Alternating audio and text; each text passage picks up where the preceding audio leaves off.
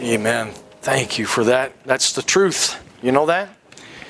It's the truth. Moreover, it is required in stewards that a man be found what? Faithful, right? Bo Schembechler, the famous coach from the Uni- University of Michigan, said, Those that stay will be champions. Those that stay will be champions. He didn't know that there was a verse in the Bible about that. Those that stay, those that stay. Listen, if you want to know the sweetness of Christ, you got to stick around. You got to stay at it. You got to stay at the Bible reading. You got to stay at the faithfulness to God. More of it is required to the man be found faithful. Stay at it. Stay at it. Don't quit. Don't give up. You quit and give up, you'll quit and give up too soon, and you'll never know how sweet it is to serve the Savior.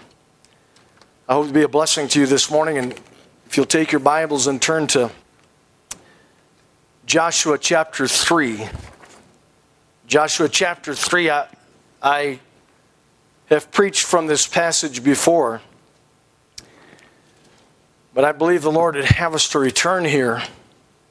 Somebody has said that repetition is the, is the mother of learning. And boy, we need to learn to have faith, don't we? Need to learn to have faith. And I don't know of a greater story of faith. There's a lot of them in the Bible. There's a lot of great stories of faith in the Bible, but I know very few that are as great a story as what we find in Joshua chapter 3 and starting in verse number 15 the Bible says and as they that bear the ark were come unto Jordan and the feet of the priests that bear the ark were dipped in the brim of the water, for Jordan overfloweth all his banks all the time of harvest.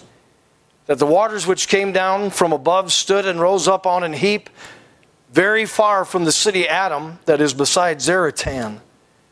Those that came down toward the sea of the plain, even the salt sea, failed, were cut off, and the people passed over right against Jericho. And the priests that bear the ark of the covenant of the Lord stood firm on dry ground in the midst of Jordan.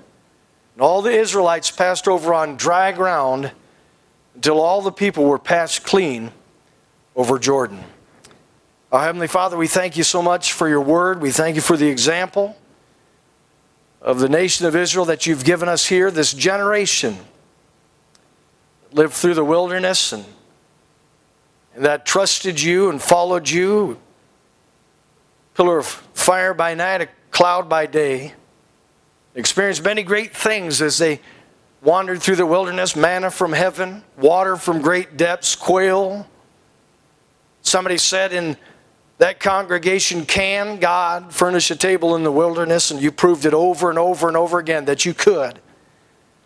Those that grew up there and then made it to the banks of Jordan, Father, and then having to trust you, step out by faith to claim the victory, cross over into the promised land. Lord, I pray that you'd help us to learn from it today. Speak to our hearts, we pray. In Jesus' name, amen.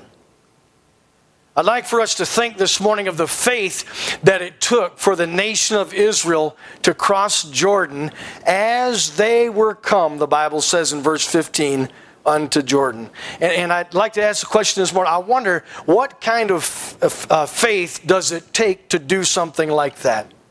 What kind of faith does it take to do something like that? Now, we know the specifics behind this. We know that uh, the Bible tells us here that they didn't cross uh, during a drought.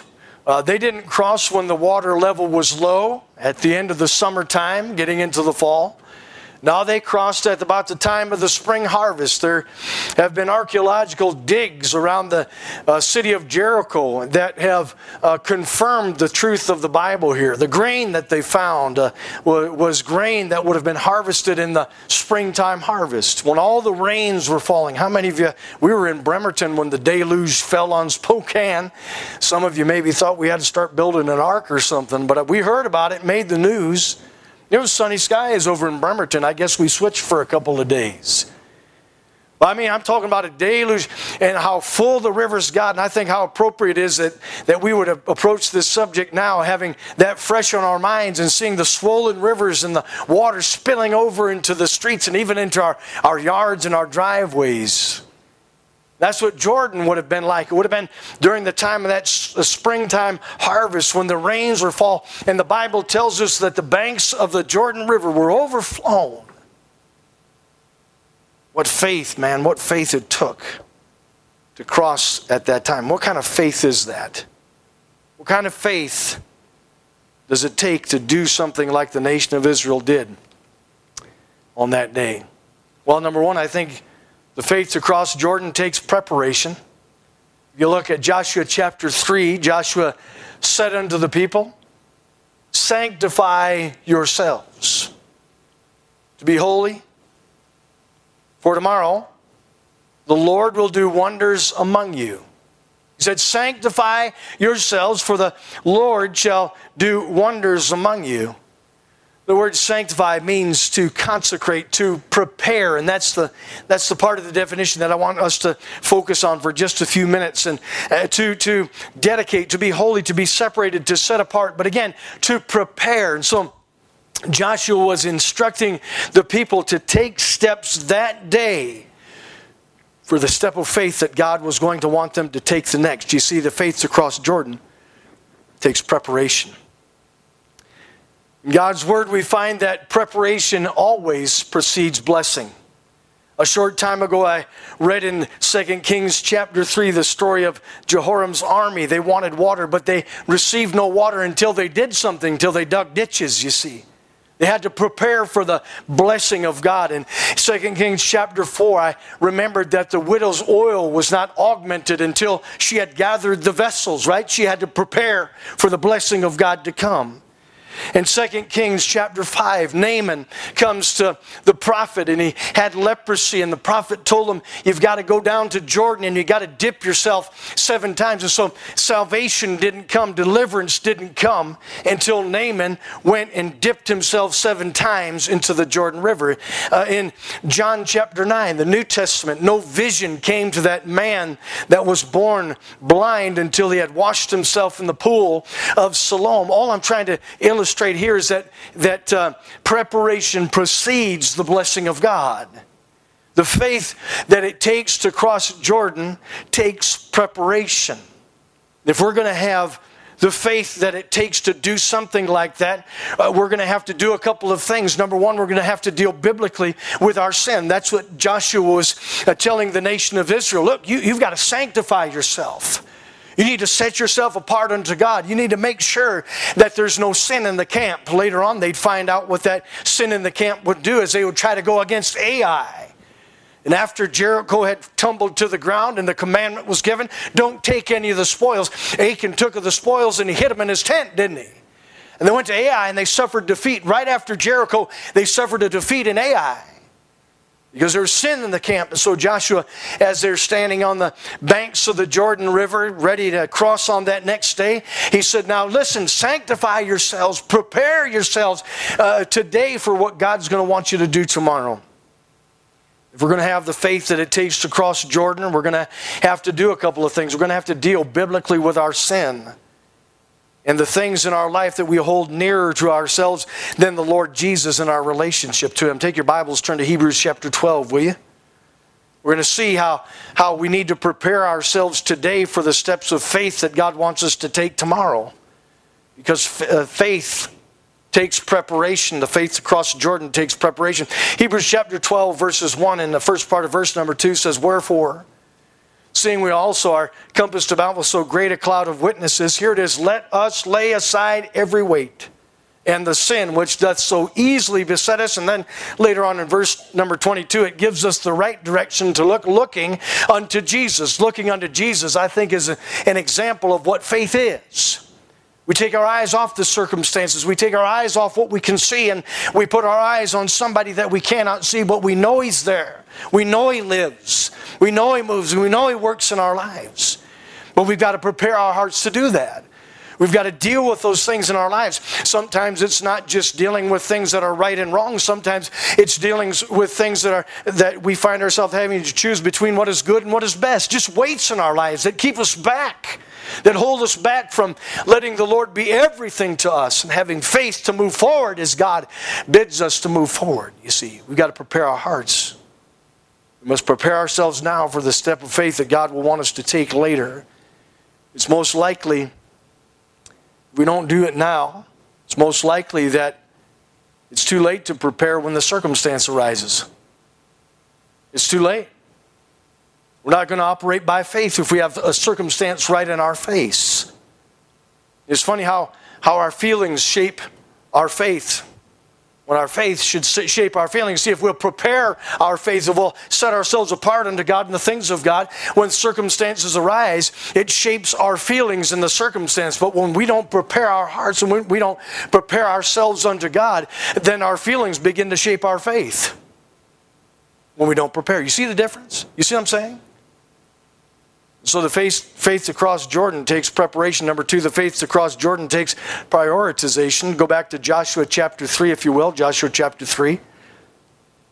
Joshua chapter 3, the faith to cross, cross Jordan takes prioritization. Joshua 3, verse 9 says, And Joshua said unto the children of Israel, Come hither, hear the words of the Lord your God. And Joshua said, Hereby ye shall know that the living God is among you, and that he with, will without fail Drive out from before you the Canaanites and the Hittites and the Hivites and the Perizzites and the Girgashites and the Amorites and the Jebusites. Behold, the ark of the covenant of the Lord of all the earth, here it is, passeth over before you into Jordan. You see, there's a priority God first.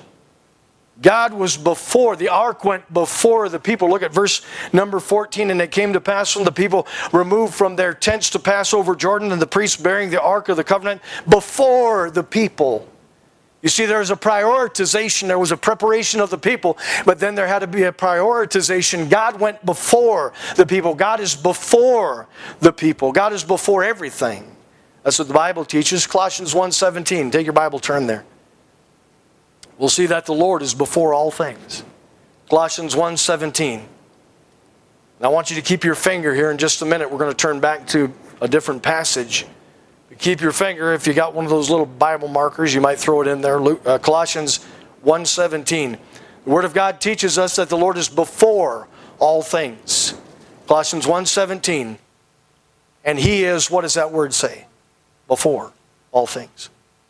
By Him all things consist. Keep your finger there. We're going to go somewhere in just a minute. But the Word of God also teaches us that the Lord is to be before all things. Go to Luke chapter 14. Keep your finger in Colossians 1:17. We're coming right back. We're going to look at a different verse in the same chapter. Luke chapter 14. We're going to see the Word of God also teaches that the Lord is to be before all things. Luke 14, verse 26. Look what Jesus said. These are the words of Christ recorded in God's word, Luke 14, verse 26. If any man come to me and hate not his father and mother and wife and children and brethren and sisters, yea, and his own life also, he cannot be my disciple. Verse 33, look down there. So likewise, whosoever he be of you that forsaketh not all that he hath, he cannot be my disciple. That's pretty straightforward language, isn't it? Now, is the Word of God teaching us here that we're supposed to hate our fathers, our mothers, our wives, and our children, and our brothers and sisters? No. What's the Word of God teaching here? The Word of God is teaching us that the Lord is to be before everything else, you see. He's to be before our father, before our mother, before our wives, before our children, before our brethren, before our sisters, and before our own lives also. You see, the Bible teaches us that the Lord is before all things, but it also teaches us that He is to be before all things. Lord Jesus is not just to have a place in our lives. Yes, some does Lord Jesus have a place? Yes, He has a place in my life. But that's not what God wants. Lord Jesus is not to have just a place in our lives. Lord Jesus is not just to have a prominence in our lives. Some people won't say, well, he's got a place in my life. They'll say, he's got a prominence in my life. He's right up there at the top. You know, that's not enough. That's not what God wants. Lord Jesus Christ is to have preeminence in our lives. Colossians 1:18 if you'll go back there. Colossians 1:18 says in the latter part of the verse speaking of Christ that in all things he might have the Bible word is preeminence. Do you see that? Not just a place, not just prominence, but God said the Lord Jesus Christ is to have preeminence in our lives. Now, preeminence means unshared supremacy. That's what it means. Unshared supremacy literally means that. And so, what the Bible is teaching us here is that the Lord is to be before all things. The Lord is to be first place with our time, above labor, above leisure, our schedule reflecting that He is indeed preeminent in my life. My whole life revolves around Him and the things that He loves. You understand that? That's what the Bible teaches above my schedule, above my time, above everything that I do and everything that I schedule, it needs to revolve around Christ because He has preeminence in my life. Church preempts everything else. Because He said in Hebrews 10 25, forsake not the assembling of ourselves together. It's a manner of something. When the body assembles together, God intended for it to be assembled together. If you got up in the morning and you had a body part missing, would you be concerned? Where'd that thing go? You know? I'd be a little alarmed. Even if it was my little toe. Hey, I only got four, you know, shower and look down, you only got four toes on one foot. Where'd that other toe go? You might just be the little toe in this body, but listen, it's important for you to be here. You know? I want you to understand that He is to have first place with our time, or above our labor, above our leisure, above everything, above uh, first place with our talents. We need to be sure that we're using our gifts and abilities to prosper God before we would ever think to try to prosper ourselves with it. Now, thank the Lord, sometimes we can use our gifts and talents and abilities to, to earn a living. And I, I hope that you can find a way to do that. But do it with a purpose of paying the bills so you can serve God. Do it with a purpose of maybe earning a little extra money to send off to the mission field or to put into some program of the church. Why? Because God is to have the preeminence in our lives. Not, not, not just a place, not just a prominence, but unshared supremacy. I wonder sometimes, does my checkbook, does my checkbook reflect that God has a preeminence in my life? By the way, if you want to know what has preeminence in your life, look at your checkbook. People are going to spend their money somewhere. God is to have first place with our, uh, with our treasure. This already got into that point. I skipped right over talents, went right into treasure. Giving what is required, what is requested. Our spending reflecting that He does not, that he does not share first place with anybody or anything else in our lives. It's, it's about priorities. And the faith to cross Jordan, it takes preparation, but it also takes prioritization. Where's God in this? Make sure He's out front. You know? Number three, the faith to cross Jordan not only takes preparation and prioritization, but it takes mobilization. Look at Joshua chapter 3, verses 14 to 17. It says, And it came to pass when the people removed from their tents to pass over Jordan, and the priests bearing the ark of the covenant before the people, and as they that bear the ark were come unto Jordan, and the feet of the priests that bear the ark were dipped in the brim of the water, for Jordan overfloweth all his banks all the time of the harvest that the waters which came down above stood up and eh, stood and rose up upon an heap very far from the city Adam that is beside Zaretan. And those that came down toward the sea of the plain, even the salt sea, failed and were cut off, and the people passed over right against Jericho. And the people that bear the ark of the covenant of the Lord stood firm on dry ground in the midst of the Jordan. All the Israelites passed over on dry ground until all the people were passed clean over Jordan. All the preparation and prioritization in the world would have amounted to nothing had they not mobilized and dipped their toes into the river. They could prepare and prepare and prioritize and prioritize, but some, at some point they had to step out and do it. Right? Takes mobilization. You see, the standing delivery had come a generation earlier on the banks of the Red Sea, if you'll recall. God said, "Turn here," and led them to, into what looked like an ambush. And then he and, and God said, uh, God said to Moses, "Take your rod and stretch it out over the sea." And Moses did that. The sea parted, and the way was made clear. So they were standing still to see the salvation of the Lord. The standing delivery had come a generation earlier on the banks of the Red Sea.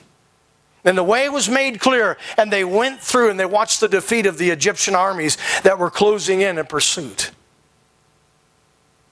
Well, this generation that we read about here didn't have a standing delivery, they had a stepping delivery. They had to mobilize and step out by faith to see God at work. They, they couldn't see a path through Jordan. Do you know that? They couldn't see the all they could see was that the Jordan was overflowing its banks. They couldn't see the pathway through. And Joshua gave commandment when you see those priests pick up that ark and start moving toward the river, you get in line behind them. And those priests, they picked up the Ark of the Covenant of God, uh, which was the presence of God for them in that time and that dispensation. And God moved forward, and the priests bear that Ark to the banks of the overflowing Jordan River. And it was not until those priests dipped their feet and troubled the waters of the uh, Jordan River there that finally the pathway began to be made clear. A million people behind them. It's hard to stop a million people. And they were mobilized and they were marching to Jordan toward the river, uh, toward uncertainties, toward a pathway that they could not see. They couldn't even see where the water was piling up some 15 miles above, upstream, by the city Zaretan. You know that, that that's where, where Zaretan is from the place that they crossed. If you take from Zaretan down to Jericho, about 15 and a half miles. Half the group gets through, they still couldn't see where that water was piled up. But they went by faith, didn't they? The faith, faith to cross Jordan takes mobilization. Ladies and gentlemen, our standing delivery comes at salvation. All that God expects us to do at salvation is see the way He's made Jesus Christ, the way, the truth, and the life. That's what our standing delivery is. Our standing delivery is the day that we realize that we've got condemnation closing in on us and we need a way out, and God made the way clear through the Lord Jesus Christ. The sea parted, the Red Sea parted, and made a way for us to uh, defeat sin and death in our lives through the Lord Jesus Christ, His shed blood on the cross. And our standing delivery came at salvation. When the way was made clear, we had to do nothing.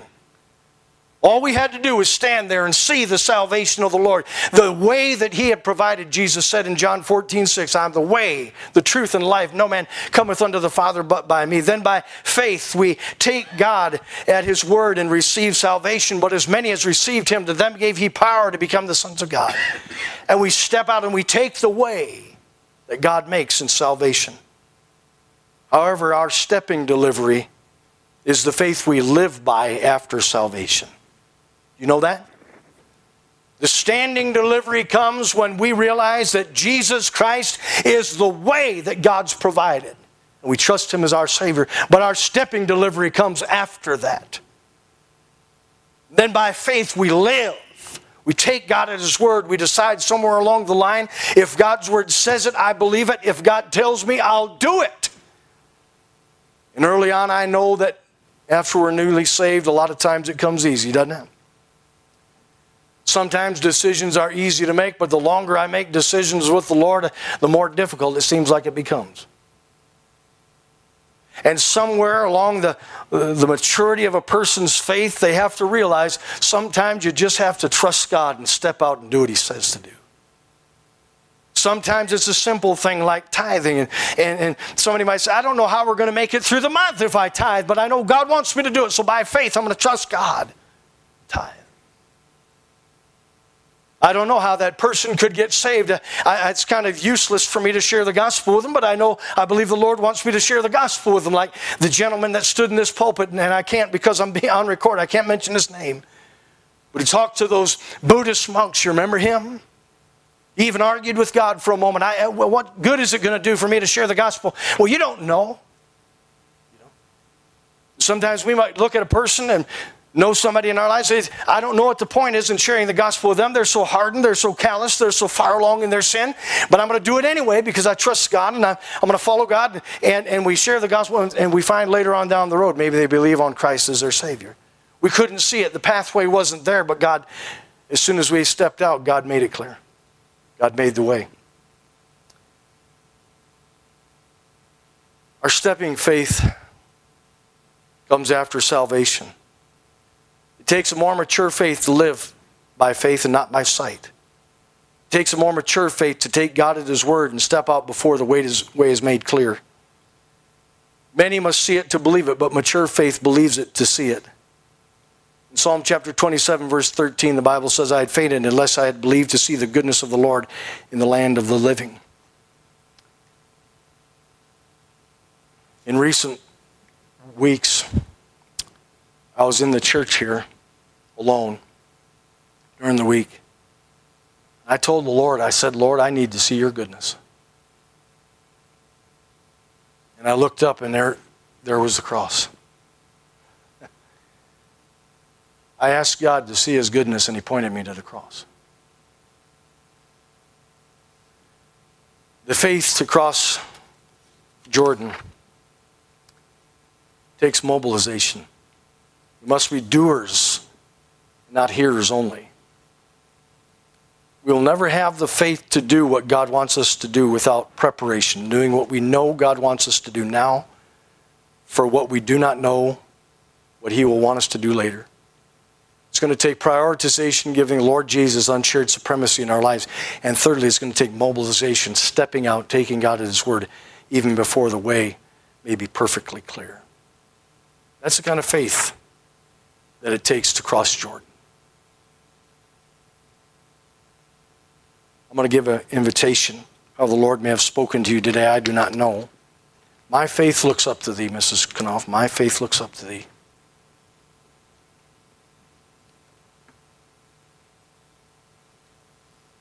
How the Lord may have spoken to your heart this morning. Would you come? The piano will begin to play, standing to our feet. My faith looks up to thee. We'll get you a number here. Number 59. Number 59, if you want to take your hymn book and turn there, we'll sing a few choruses of this, a few verses rather, verses and choruses. Invitation's been given. Will you come?